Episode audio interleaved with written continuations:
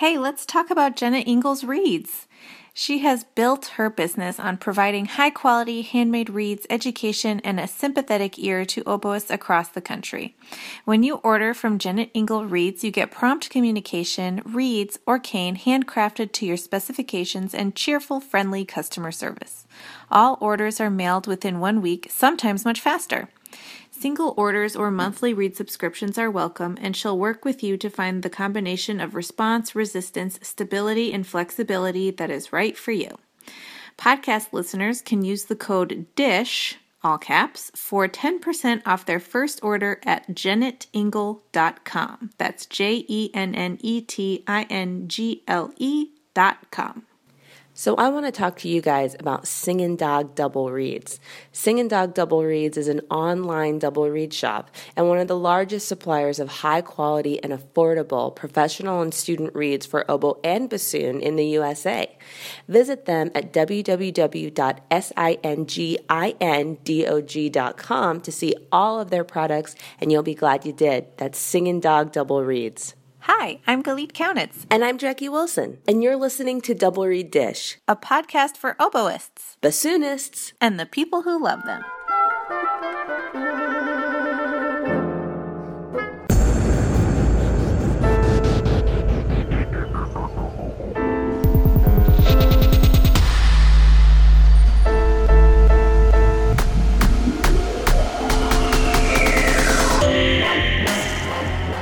It's our one year anniversary. Do you know what the gift for one year anniversaries is traditionally? Paper. I thought it was wood. Oh no, it is paper, and paper can kind of wood.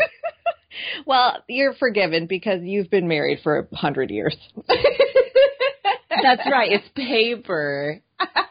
Oh man, I was gonna try to do like a tie-in with woodwinds, but Oh. maybe sheet music. I don't know. Maybe we, maybe we owe each other a type of uh, like sheet music or something I'll like that. send you a card. Can you believe it's been a year? oh, I'm so happy though. It's been an amazing year.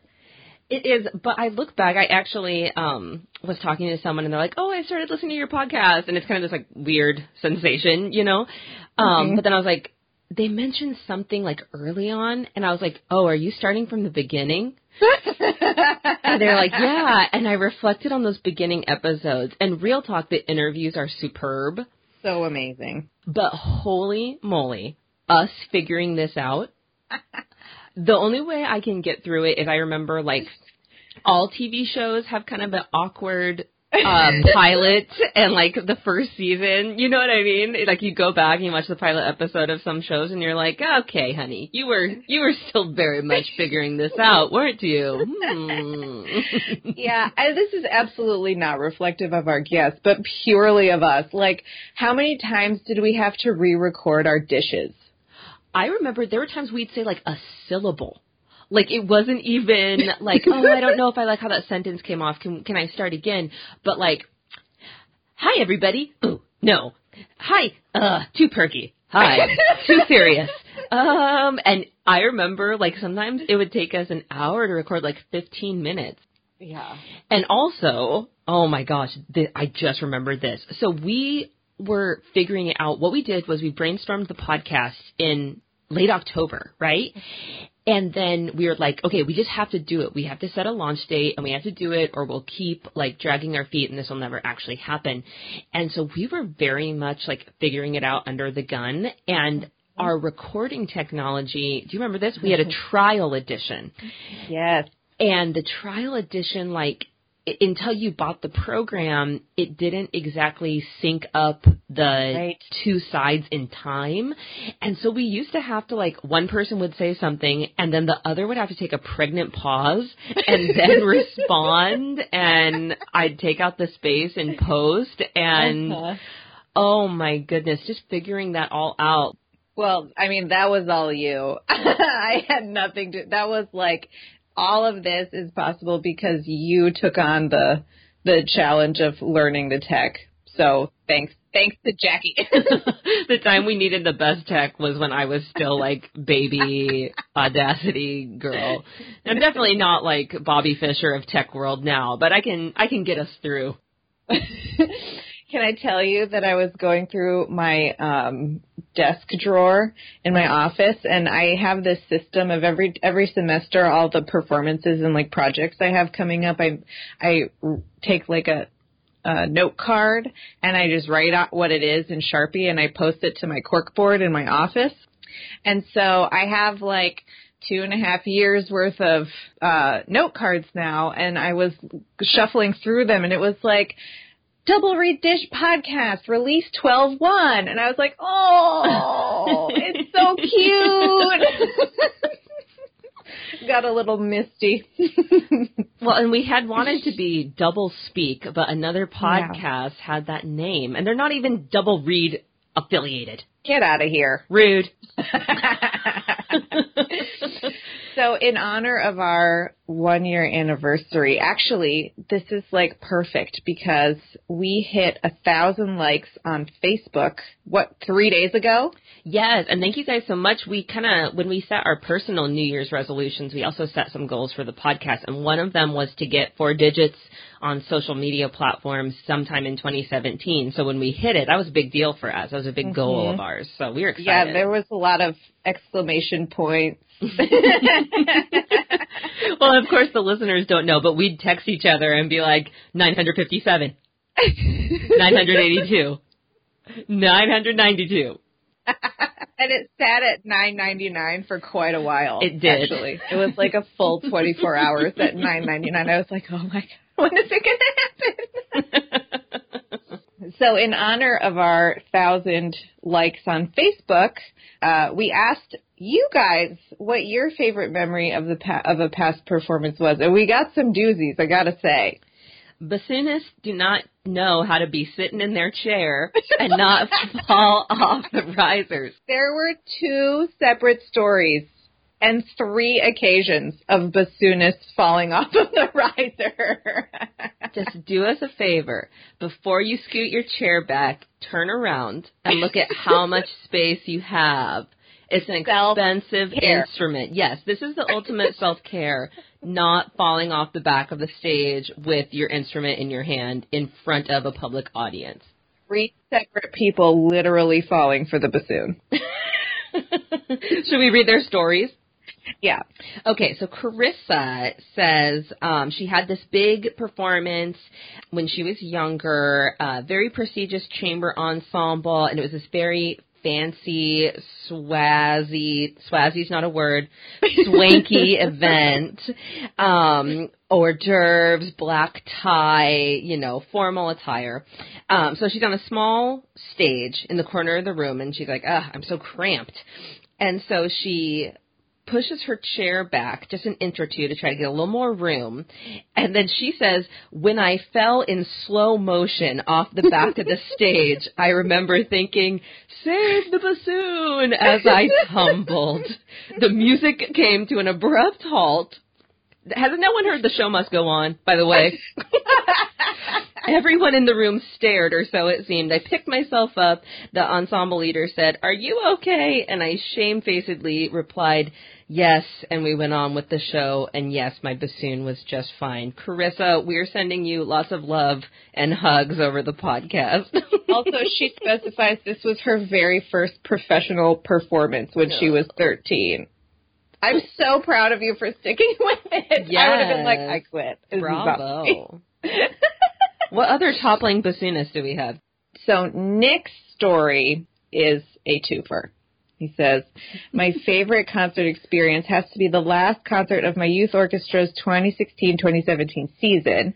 We were playing Gershwin's American in Paris, and at the very end, one of our bassoonists fell off the back of the risers. His stand and music went everywhere with him. Naturally, at the very end of the concert, after getting a nice giggle out of his incident, I was scooting my chair back to get a better view of the conductor, and my chair fell off the risers.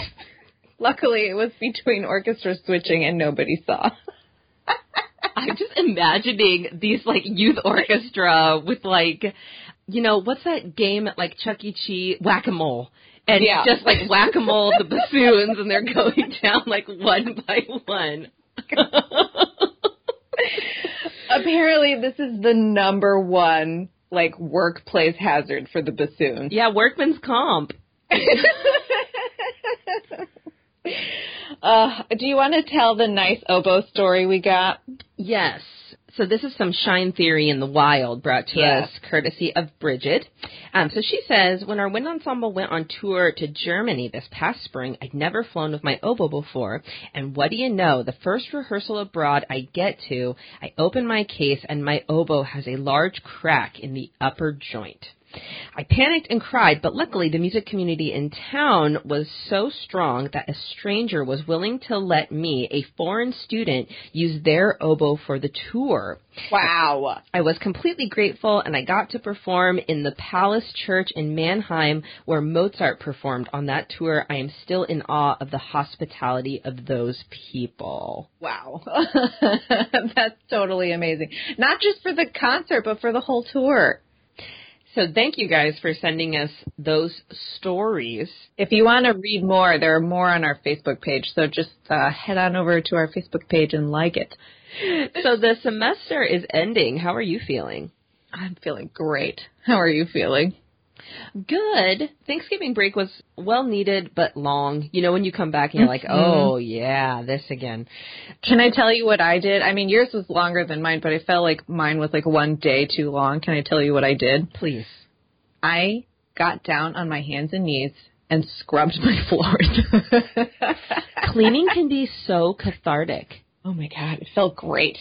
And then for the next two days, I was just all I could talk about was how pretty the floors were. and now they're getting dusty again, so I'm gonna have to do something about that. But it was awesome. One of my favorite things is to vacuum while listening to a podcast. I love the tangible success of cleaning. And it may be just me, but I can't I can't really concentrate when a room is really cluttered and dirty and stuff. Like I need I kind of need everything to be in its place otherwise all I do is look around and see unfinished tasks. And then I can't concentrate on what I'm supposed to be doing. So while I probably should have been working on other stuff that was more pressing and important, it still felt really good to clean my floors. I have moments like that, but I'm, and sorry to all the Myers Briggs skeptics, but I am a hardcore INFJ. Um, so really characterized by hyper organization in the macro, but a lot of disorganization in the micro. So my car always looks like a tornado just hit. My office always looks like a tornado just hit. And, but my husband is like you. And so I, mm-hmm. I can tell there's sometimes that he's like waking up in the morning and my reed stuff is everywhere and like grading is all over the kitchen table and he's like,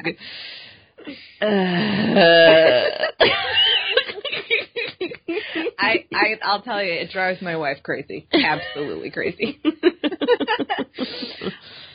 Uh, but anyway, thank you guys so much for staying with us for the whole year. We can't thank you enough for your support. Man, this our listeners are what make the whole project worth doing. Yeah, hundred percent. We just we feel the love, and it's and it's great. Thanks, guys, for listening.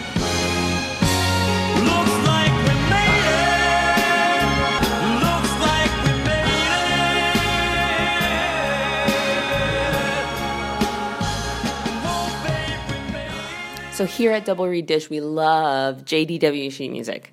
JDW Sheet Music is an online store that specializes in original chamber pieces for wind instruments. The website offers a wide variety of music transcriptions by composers like Debussy, Bach, Piazzolla, and Rachmaninoff. Owner and arranger Jessica Wilkins has produced over 60 chamber music arrangements featuring oboe and bassoon. There's something for everybody. Jessica's works have been performed at colleges across the country as well as at the 2015 IDRS conference in Tokyo.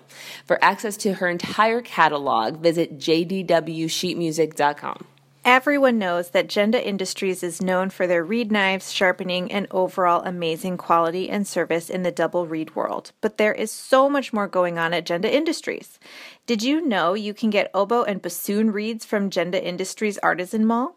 The Genda Industries Artisan Mall is like a farmer's market filled with talented local and regional reed makers selling their reeds. It's a great way to try out some new reeds from new makers. Who knows, one day they may be your reeds for sale. Add the code DRDGenda, all caps, no spaces, at checkout and get 10% off any Genda reed knife, maintenance kit, reed knife sharpening book, cutting block, and reed tool roll. Visit them at www.gendaindustries.com. Oh, and they're more than just reed knives.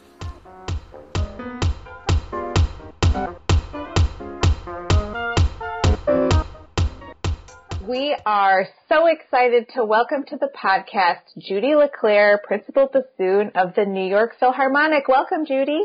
Hi, and thank you for having me. We always start by asking our guests if um, they can tell us about your training and educational journey, how you got to where you are today, and maybe even how you started playing the bassoon. Okay, that's going back a ways. Um, I think I started the bassoon when I was 10. Um, I, I had played cello and piano and I just wasn't happy with, I couldn't do anything on the, what I wanted to do on the cello and I, I just loved the sound of the bassoon. Um, I lived in a little town in West Virginia and my brother and I were both very involved in the band and the orchestra at school and, and, uh, there was a bassoon available and I started it and, you know, I, I just started taking lessons there and, and then we moved to Delaware when I was 15, 14 and I started studying with, um, a teacher in Philadelphia named Shirley Curtiss and then I studied privately with her and then I started attending the, the settlement music school on Saturdays and I did the Philadelphia Youth Orchestra also. But the settlement school was great because I was in a woodwind quintet for three years with an incredible group and we met every Saturday and did chamber music all afternoon. And that was like the best training anyone could ever have. it was so great. We would, and then we, when we were 16, we won an audition for the uh, Philadelphia Orchestra Young People's Concerts and we played the Mozart Sinfonia Concertante with them. And, uh, so that was, you know, I had a, a great training. I, you know, high school, I, I, I lived to go up on Saturdays to play with my group and, um, and then I had, you know, the lessons. That, that was, that was how I started.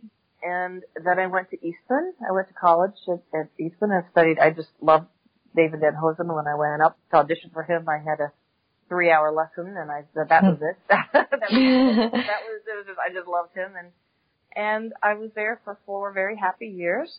Uh, I loved Eastman and, um, and then I auditioned for the principal bassoon of San Diego. It was a week before I graduated. It was a great graduation present. Like I got that job, and then I was on the San Diego Opera, and then I was there for a year before auditioning for the Philharmonic, which is a whole other story, which I could get into later. But um, and that's my training.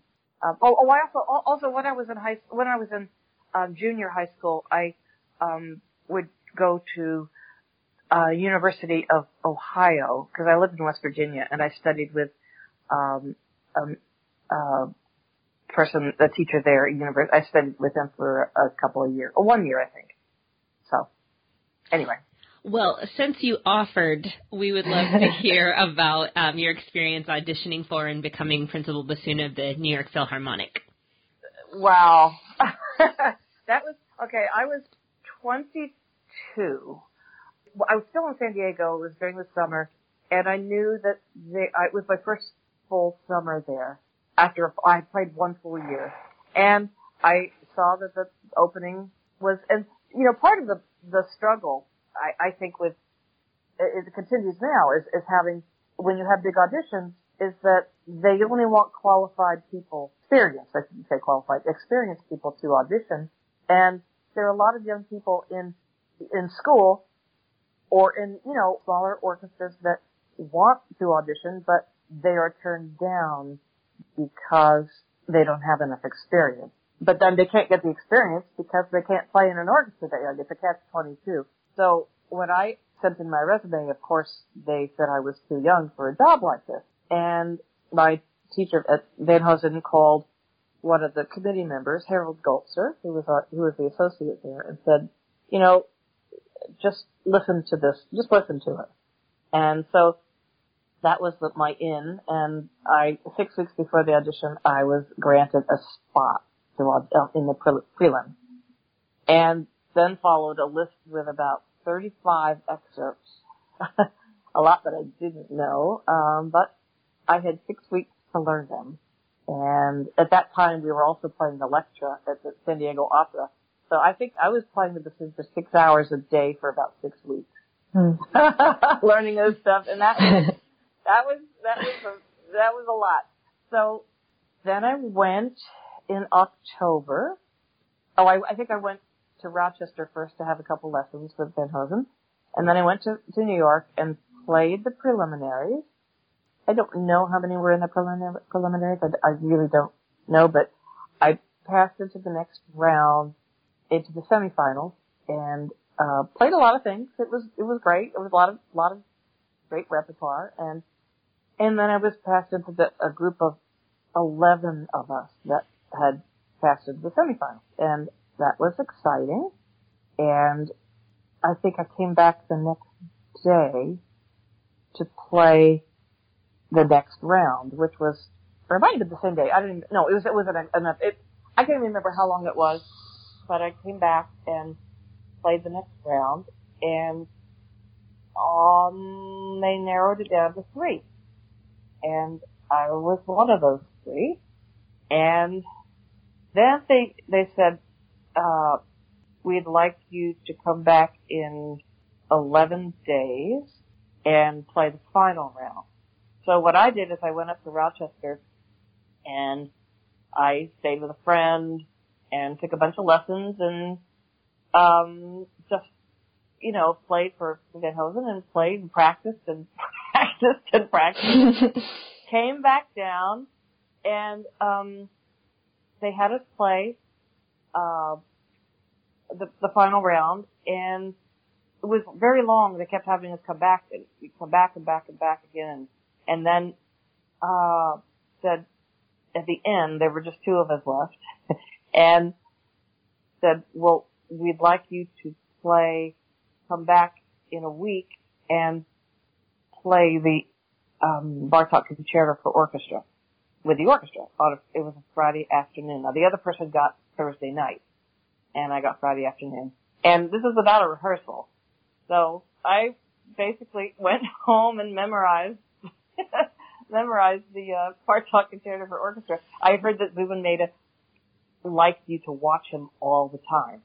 So basically, I just I didn't take my eyes off of him. I, I know that piece pretty well now. I, I had to basically learn every note and watch him the whole time. And I remember at one point we were we were playing and I was just staring at him and he just started laughing because it was just funny. Anyway, after that performance, um, I went back to my locker room and then they finally called me up to Jimmy Chambers, who was at our personal manager at the same at that time. And I thought they were going to tell me, you know, thank you for coming. It was, you know, good. And they offered me the job right then and there. So, um, I was 23 and, um, I just, I, the funny thing is, is that I, I had to go back to San Diego. I went back to my parents who were in Delaware. We celebrated and then I spent a weekend and then I had to fly back to San Diego and it was the most terrifying flight in the world because at Chicago there was bomb scare and we had to be ground, we had to take photos on the ground and we had dogs sniffing and we were delayed for hours until the, and I always thought it was a bassoon player that called in for a bomb scare on that. I always thought it was a bassoon, you know, somebody said, oh, let's get her.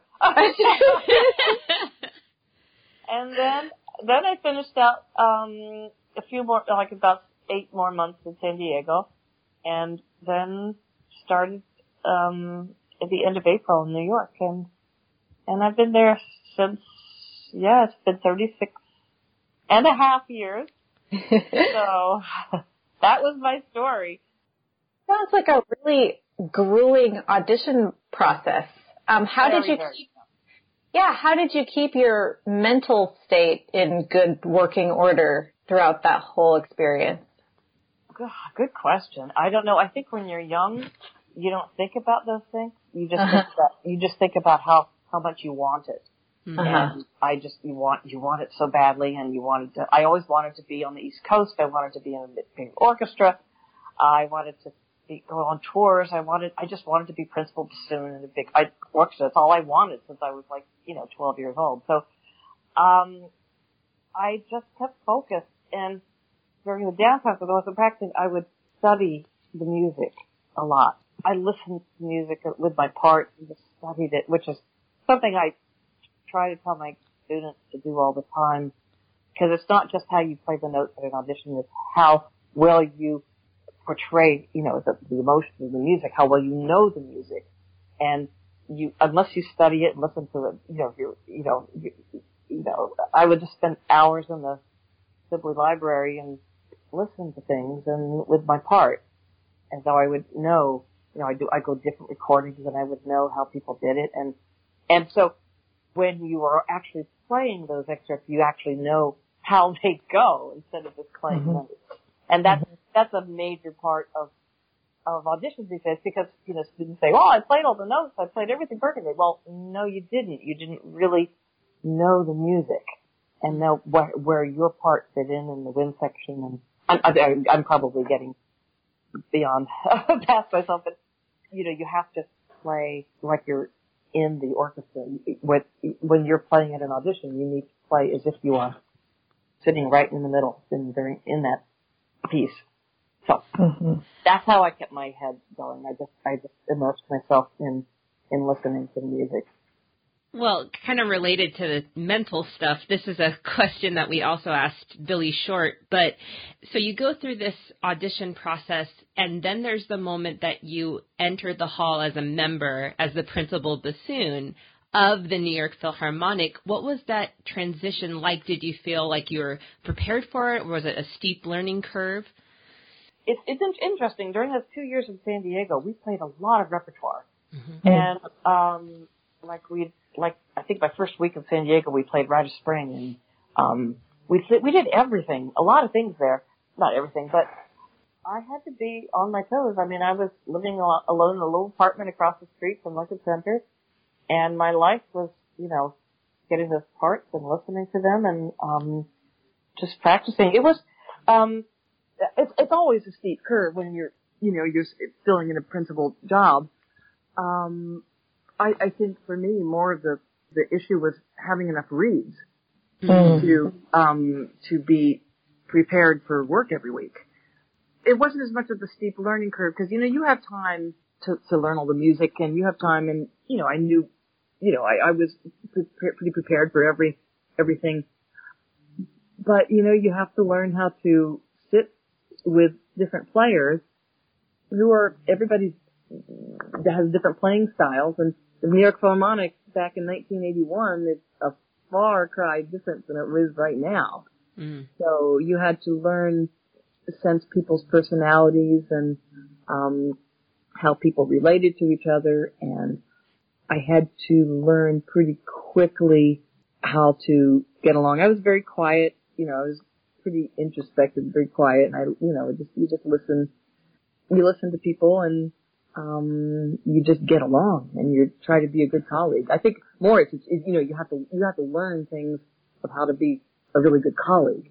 And that was, that's always hard for young people to learn, to learn that. That's, that's, you know, that's a, that's another huge thing that, you know, we have to work with our students on is how to get along with people and to um, be respectful and um, supportive.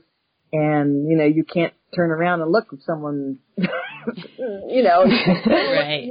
brass players don't like that very much. You know, little things like that. You know, you know, if you if people make mistakes, you have to, you know, and and just be supportive. There, you know, it was it, there were some things that were a little difficult. Some people um were not so happy I was there, but in in the long run, you know, I, I, every, everything was fine, and, and uh, I, I don't think I ever felt.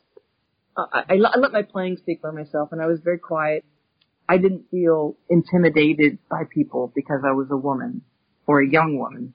People were were pretty respectful of me, and I I, I didn't find that it was a uh, it was like a harsh working atmosphere. It was actually it was pretty nice, and I, I was just so thrilled to be there, Mm-hmm. and so honored and thrilled to be there that I you know people treated me well and I treated them well, and and I, I don't think it was that much of an issue. Also, the bigger the orchestra, I think the easier it is. You know, people in the Philharmonic, they're very confident and they're very, you know, they've been doing it for a long time and, and, uh, they were all tremendously supportive of me. All of these people that were there are, are, almost all of them are gone. I'm like in the top 10 seniority now. It's embarrassing. I'm a young kid and now I'm, now I'm 60 and I'm like, I'm one of the 10 oldest people in the orchestra. It's terrible. you know, I I look at all these young people now, and it's like I was there once. I was there. I was that young once. I would like to know how you approach being a, uh, a principal player in the New York Philharmonic and um, how you approach work-life balance and maintaining the high level of performance and the expectations of being in that position at the same time. well, to be a principal player means that you have to be on your game in top shape all the time. And first of all, um, just playing wise, you have to, you know, I, I've always, a lot, I always practice. I just practice a couple hours. I, I like to sit in my room and I like to practice etudes, lots, lots and lots of etudes and I love to do chamber music and I love to, you know, I, you know, I do recitals. I just do, I just keep my playing up, um, because the orchestra parts are, are much easier to do, you know, and I think as a principal player, you have to be, you know, it, big stuff can come up at any time and you have to, you, you have to be totally prepared for it. You know what reeds, I, like I know what reeds I'm going to be used for the next couple of months. So yeah, you, you just have to be constantly working on reeds, keeping them going and keeping your playing up to top, in top shape. And I just love sitting around practicing. I, I do. I, I'm weird. I just love to practice. I love to play. And so, like even now, I feel like the the older I get, the more I have to practice to be at the same level. So I do that, and I, I think the hardest thing that in my whole career that I've had to deal with is is reed making, and um, I've gone through, through a couple different reed styles, and I'm so much happier now than I was 20, 30 years ago. I I've had a wonderful reed style that I'm happy with, and I wasn't as confident about it before, and that was always the hardest part for me was having enough reeds. But as far as playing, you know, having a, a section, my section now is completely different than what it was when I started. I had three older gentlemen that were, I bet they were old at that point, but you know, I had to deal with, with personality and they were all lovely. Um, then now I have three people, they're, they're all about the same age now. One's a little younger, but, um, as far as running a section, you know, I have to d- decide who's who's playing what, the repertoire. We do that. We do that every summer, and we decide for the whole year. I like to have my section involved with what they want to play, what they don't want to play, and I just think it's just about mutual respect for everybody's playing. I think we all get along great, and we're all good friends, and we we just support each other. And if someone needs time off, we try to give them more time off. If someone wants to play something more, they could do that. Like this past week, I decided I didn't want to play the second half, and my associate played that, and so I'm filling in for a couple more weeks for her. You know, things people you you just work things out because our you know our schedule can be just relentless. It just doesn't stop. We we we have to be on all the time, and you know, you're doing one week, you're thinking you're always thinking about the weeks ahead and what you're going to be playing and what reeds you're going to need and how you're feeling, and besides, you have to have a life outside of that. And, um, so it's just a matter of give and take, and you, we really, I, as a section leader, I really try to work with them just so everybody's reasonably happy. And as far as playing with my other colleagues, uh, man, I just couldn't be happier. You know, sitting next to some of these this great, great musicians. I'm just thrilled. You know, our, our new clarinet player, Anthony McGill, is just a dream. He's just, I just diving onto heaven every time I see him. It's so wonderful.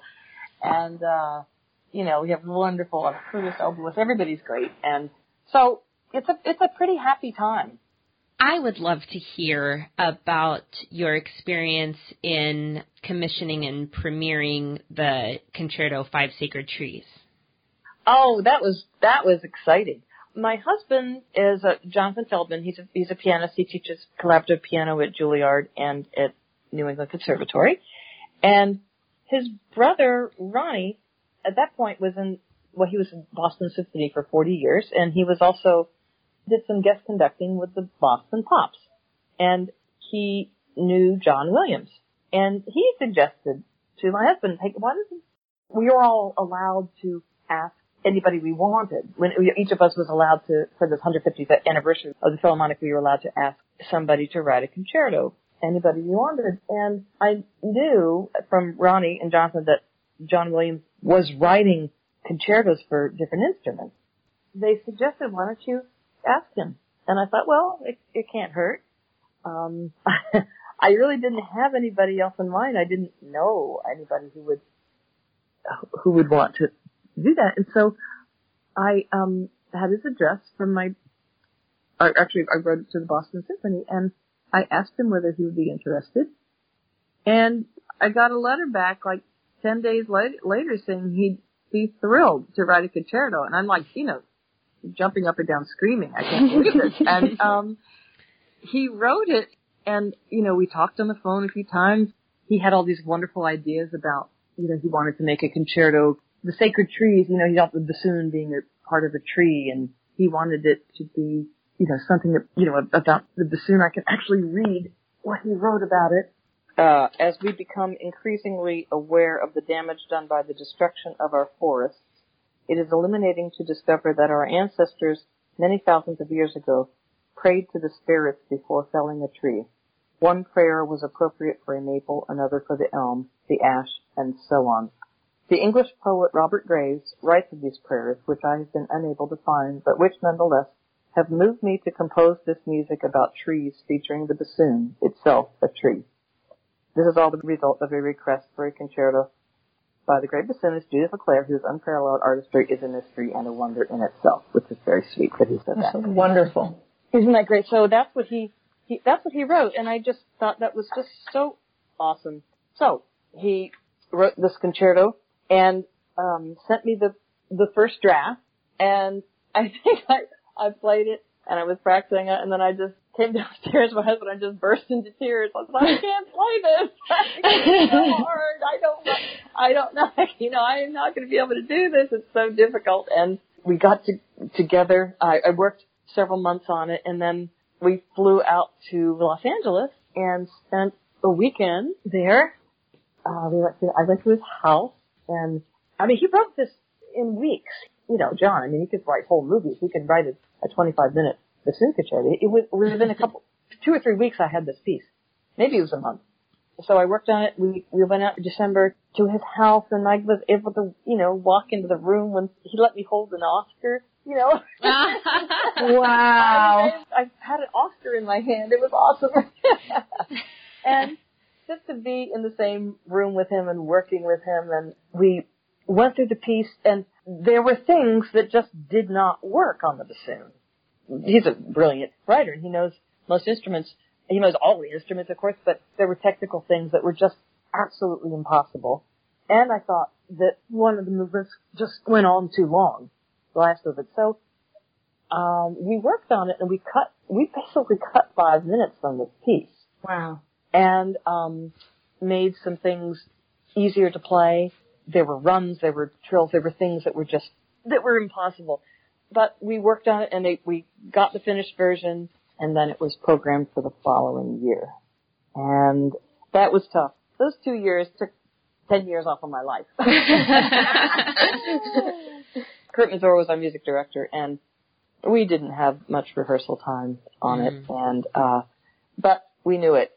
I, I just remember it, it was, it was pretty upsetting at that time because we had to go at overtime and there were movements that people didn't know, but you know, my colleagues were fantastic and they all were terrific and it was very well received and, um, and then, then we had fun. After we did it with the Philharmonic, we went to Lo- London and recorded it at Abbey Road with Sony and with the London Symphony, and we did it in a morning. It was just, it we just, I had, that was like the most fun I've ever had in my life. It was ter- terrifying, and it was just, it was so exciting to record that there with, and because John was conducting, and and John was conducting, and he had control of the orchestra. It was just so exciting to do that. And I remember going out, we went out to dinner and Jeffrey Katzenberg was there and, and John's assistant and I didn't really know who he was. and I, we went out to dinner afterwards and he shakes his hand high and I just, I said, and you are? He didn't know I was just like the most embarrassing moment in my life. Um, but I didn't know all these big Hollywood people. And, um, anyway, then I came back. I had a, I had a week in London, or several days in London. So, and then I was able, able to play it with, um, John was conducting San Francisco Symphony and he, he invited me to play it with them too. And that was great because the, the sim players there were friends of mine and they were very supportive. And, um, and that's the last time I played it. That was back, I think that was around 1998, something like that. So, um, I don't want to do it again.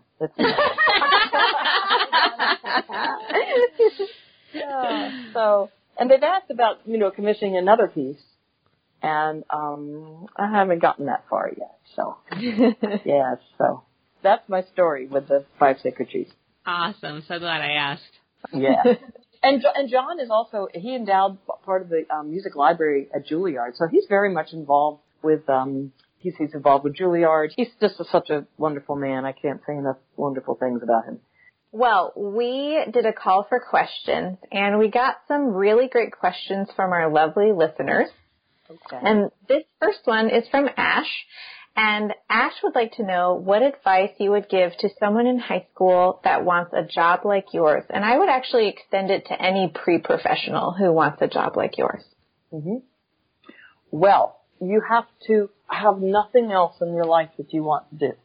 I think basically you have to pretty much at this point, there are so many people in colleges studying in conservatories all across the country and different countries too, but I mean, you have to want it, it with every cell in your body that you just want to play the bassoon. And it means giving up a lot of things. It means giving up hours a day to practice. And you have to practice all your etudes and, you know, work with a really good teacher. You have to learn to make reeds. You've got to play chamber music whenever you can. You've got to learn, you know, the recital repertoire. But mostly, to me, get in any chamber music group that you can with people you like to play with because if you want a job like this, your whole life is going to be spent playing with other people and you have to learn how to listen, have your radar out at all times, listen to what everybody else around you is doing. So play in as many groups as you can, practice, practice, make reeds, and above all, listen to music all the time. And if you don't know a piece, right now you could go to IMSLP and on the uh, and you can print out any orchestra part in the world except for only rentals, and you can you can print things out and you can get recordings. Because it's so easy now to listen and to learn music because you have all you have everything on the internet right there. You could just t- type in any piece and go to YouTube and and hear ten different orchestras play the same piece and have your part right there. And that's what I would suggest you do because that's the only way you're going to learn all this music. And I, I just remember when I was in high school, I felt that I was the underdog in my chamber music group. I didn't know all the music that they did, so I just would, you know, I listened to all the Brahms symphonies, the Beethoven symphonies, all the other things, and I just needed to catch up.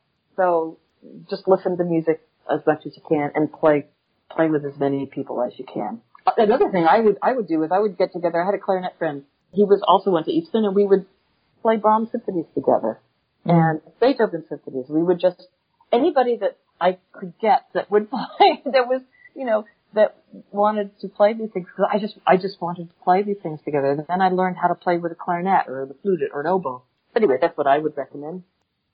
Ritika would like to ask, could you please share your most memorable experience performing with the New York Philharmonic? Well, there are a few. I think um, playing with Bernstein early on, we did the two Brahms serenades, which people don't do very often. They're two of the most gorgeous pieces in the world, Brahms' first and second serenades, and we did them with him, and it was just heaven. I just loved it. I, I haven't played either one of them in years. They were wonderful with Bernstein, and he was just so amazing.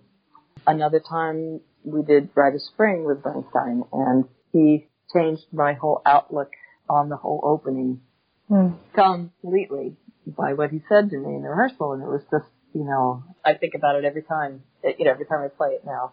And uh, we did oh some beautiful, just there's so many things we've done.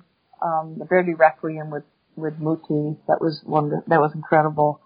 Oh gosh, I loved playing with Maazel, Lorin Maazel, because he wonderful Mozart piano concerti and Mozart symphonies and you know, I'm a bassoon player. I like Mozart and Beethoven, Brahms. I like Stravinsky. I, you know, um, I've played Mahler and, you know, like Mahler, I mean, is, is, is gorgeous and I love it, but it's not, for a bassoon player, it's not what we play, why we play the bassoon. So, uh, one time we did a Stravinsky Mozart festival where we, we did so, we did Mozart concerti on the first half and Stravinsky pieces. It was for three weeks. It was the hardest thing I think I've ever had to do in my life. it was really, really hard. Um, another time we did a different Stravinsky festival where we played just about everything he wrote, almost everything. Um, so those are a few of the, the great things that I can remember. Before we move on, I can almost hear our bassoon listeners screaming at us to ask, so what did Bernstein say about the Rite of Spring? Ah, oh, very good. I thought you got some. Well, I played it, and here I was. I think I was like, this was the first year. Maybe I was 23, 24. We played it, and I played it. Okay, and he just said, "Hmm." Um, he always do. Judy, he says, "You, you, must create an atmosphere. You have to create the mood from where everything else starts here. If you play it like an Italian opera, da, da, da, he says, we have nowhere to go from there. You must create an atmosphere and mood and, and he wanted it very seductive and sensuous and mysterious and coming from nowhere and um above all he wanted it in tune and he wanted the rhythm right and I had to just get the sound quality of what he wanted and um that was quite a learning experience because it was so exciting. I don't think anyone in the world could do that piece like he did. And um I guess it was okay because he came back and gave me lots of sloppy kisses afterwards. He did everybody. He did everybody, but, there were lots of hugs and kisses. But you knew when he was coming back. You, you had to like prepare yourself for a bath. but anyway, that that that was his interpretation, and, it, and of course, it's it, know he wanted it to be more haunting and and um, don't play it like an Italian opera. Isn't that great? Yeah. Right. Ritika also had a question about any specific warm-up routines that you use. I I do a lot of etudes. I mean, like when I go to work, when I'm sitting, sitting in my seat, I just test reeds on. I, you know, I I don't have a warm up technique at work. I mean, I used to play long tones uh, all the time, and you know, at work I just test reeds, I test notes, I test soft attacks, tenor register, low res, everything. I just test attacks. But when I'm home, when I practice, I do etudes. I do. I love the Mildes. I love the Jancourts, the Oreficis. Uh, oh, there's some Guy Lacour etudes. I just like to do etudes. I think they, they are, that's what I do. That's what I practice. I always like to do, have a few slow Mildes a day and, um, then, oh, oh, PRs. I do a lot of PRs. So, I just like to have etudes going all the time because it keeps you, it keeps you honest. It keeps you flexible, honest. It keeps your, your fingers going, um, your technique in top shape. And the Mildies, the slow Mildies keep it. If you can do slow Mildies, you can do Scheherazade and Bolero. All these other things are easy compared to those. So that's why I, you know, they keep you honest. So, um, like if I have something big to play, like if I know if I have to play a Tchaikovsky symphony or, or Scheherazade, something big, I'll just load up on my Mildies. Mm-hmm. Julia wants to know what is your favorite piece of repertoire for bassoon and why? Oh wow, I love Pulcinella hmm. mm. because it's so challenging. It's it's written so it's so hard. It's so great. Um, love to play Pulcinella. Then we get into Mozart. I love the Mozart piano concerti, especially 22, 24. Oh, there's so many. I love the the late symphonies, 30, 38, 39, 40, 41. Oh, my favorite things to play. Those those are my favorite things. Oh, I love to play Scheherazade. That's fun. I- I'll tell you the one thing I hate, and I just despise is Tchaikovsky Six. Hate starting that piece. I hate ending it. what what's in between is nice, but you know, I just um. Some funny our bassoon quartet at the orchestra. We we um Dominic Schultz is a student of one of my colleagues, um Kim Laskowski. He he did an arrangement. He he does all these phenomenal bassoon quartet arrangements. You should go to Trevco and look. Uh, he did a, an arrangement of the Pathetique, the Scherzo from the Pathetique, and we did it at Double Reed Convention a couple of years ago. It's phenomenal, and I think it's it's actually on YouTube uh, of us playing it. It was it was really fun. But anyway, so what, what that's what I hate. I, I hate playing Tchaikovsky six. Um, there's nothing else I really hate, but those are things I love. I love playing the Verdi Requiem too. That's so much fun. And and again, I don't get to play that many operas, so um, the one thing I think I've, I've missed is I've, I've I got to play a few Verdi operas and a few Puccini operas in my life and a few Wagner, but you know, um, I don't know all that repertoire like I know the symphonic. So Dylan asks, what advice do you have for someone who is feeling musically inadequate compared to their peers? Well, that's a funny question. I, um, if he feels inadequate, then he's got to find out what what is he actually feeling inadequate about because he doesn't know the music. Does he not have the ability or the means to express it? Possibly his instrument isn't working right. Maybe you know it's a struggle to keep the bassoon in great working order. It's a, always a struggle. So if he feels inadequate, I think he's got to figure out what he feels inadequate about. You know, some people just have instruments that are in terrible shape and they can't play them. So that can be, you know, going to a great repairman and, and getting, or getting a different instrument.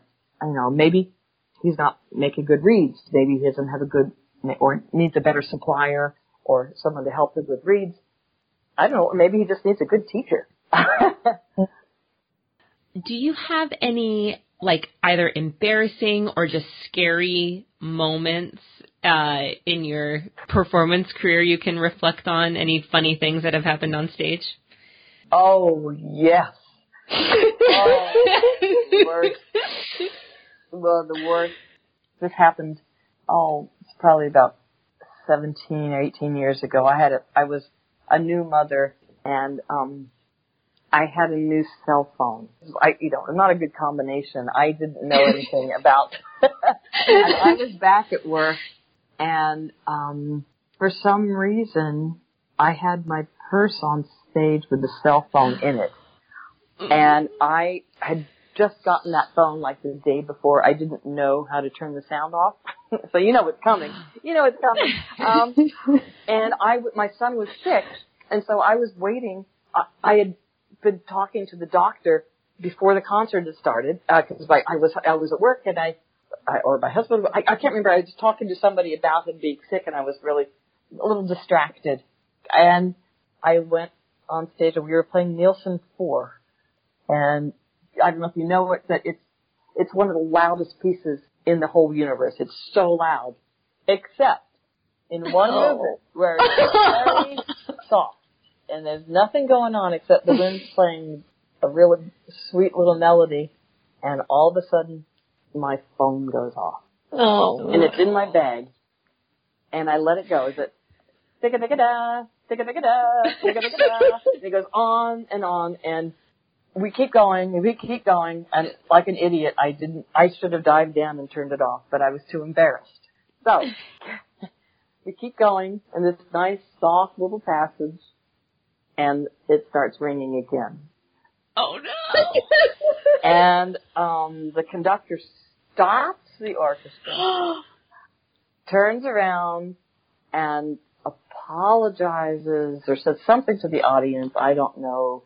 Uh, he, he knew it was coming from the orchestra. He didn't know who it was, and he apologized to the audience. Anyway, everybody, of course, knew it was me because I was sitting there. And so I got home, and well, first of all, I had to go and apologize to him afterwards. I said it was me, and he was very angry. And um, I had to apologize. I went home and I felt like I had just like the bottom had dropped out. I want I I, I just this is the worst moment of my life. And I went home and went to my husband. He says, "Hi, honey, I was calling you to stop by and get some milk." Oh, I said, "Yeah. Did you know that everybody in Avery Fisher Hall heard it?" he says? He says, "Oh no," because because I said when I didn't answer, he called back, and I said, "You know, it was not his fault." I so to this day, my lesson is I never ever bring a, a cell phone on stage. They just don't do it. It's in it's in my locker room. I I do not bring a cell phone on stage. I won't. I cannot do it. Now, in the newspaper headline the next day, Oh no. the New York Times, cell phone ruins ruins slow movement or whatever. Uh, it, it's it's cell phone was in the is the title, but it said it said that it came from the third balcony, not from the Oh. first bassoon chair. so that was ter- that was terrifying. I think the other the other thing that was terrible um, when I performed with the the Williams Concerto with San Francisco. Um, right after we were done, I went to you know take a bow, but before I walked off, I wanted to shake the harp player's hand because you know she has a huge solo with me, and I didn't see the riser behind me, and I tripped and with my bassoon in front of everybody and the concertmaster grabbed my arm and was able to keep me up and I, I was just like you know um I didn't fall I didn't go down but um um but I thought of, you know I woke up in the middle of the night for weeks afterwards thinking of that My so palms are sweating right now. you know if if you trip if you trip and you fall down oh my god it's just it's just horrifying so so those are two. Th- those are two things. One other thing, we it was a snowstorm, and we were stuck. Uh, my husband and I were driving in, and it was Tchaik six on the second half. I didn't play the first half. Um, we got stuck. The car, and then someone had to push us to a gas. Whatever it was, it was your worst nightmare. And we go on stage, and they had to wait. They had to hold the concert for me. I, go on stage, and I have to start that you know, ba da da da, and and um, I just didn't get the first note out at all. And when he got to so it was Leonard Slatkin, and he was very sweet, and he just stopped, to take a breath, and then we started again, and it was fine. But um, so yeah, those are three terrible things. Those are the most relatable Right. stories. Right, they're just terrible. This has been such an incredible chat. I'm so excited to talk to you and I would like to know what your upcoming projects are, any big performances coming up. Sure. Um, let's see. The week of Thanksgiving, Saturday after Thanksgiving, we're doing the Nielsen Quintet. Some of my colleagues and I are doing the Nielsen Quintet on a Saturday matinee. We're, we're the chamber version of the first half, and then two weeks later, we're doing um, the Mozart Sinfonia Concertante. Um, Alan will be conducting, and so that's the I think starts December sixth that week. We're doing four performances of the of the concertante. So I'm really looking forward to that. And um, and then we're doing a tour in um, March, Asia tour with Jaap, our new Jaap van Zweden, our new amazing conductor, and he's doing Rite of Spring on that tour. So I'm gonna have to get over jet lag pretty quickly on that tour. um, you know, so that'll be pretty exciting, and that's that's you know the we, there's just the whole season is chock full of things, but um, the Mozart is the is the is the thing that's coming up rather quickly. Oh, I guess we're doing an All we're doing the concertos and the bolero and in in January and you know things like that. Al- Also in January, end of January, um, some of the um, Music Academy students, fellows are are coming in to play with the orchestra, and I'm going to be playing the Nielsen Quartet with four of them um, at a, a chamber recital here in in the city, and that would be really fun. I get to coach and play with them. So, and they're they're really terrific kids. So, I'm looking forward to doing that.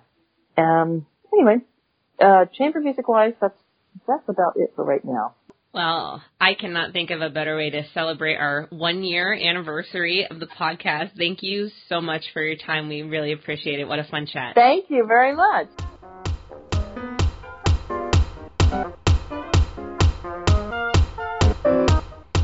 Thank you so much for listening to our one year anniversary episode of Double Reed Dish. We hope you loved that interview with Judy LeClair as much as we did. Um, you can follow us on Facebook and Instagram and Twitter. You can email us at doublereeddish at gmail.com. You can listen to us on SoundCloud, iTunes, Google Play, and is that it? I think that's it. and don't forget to tune in on December 15th, where we will be joined by Allan Vogel uh, as our special guest. This interview is awesome. He talks about meditation, gratitude, and um, perspective in music. So can't wait to share that with you. Still together, still going strong. Still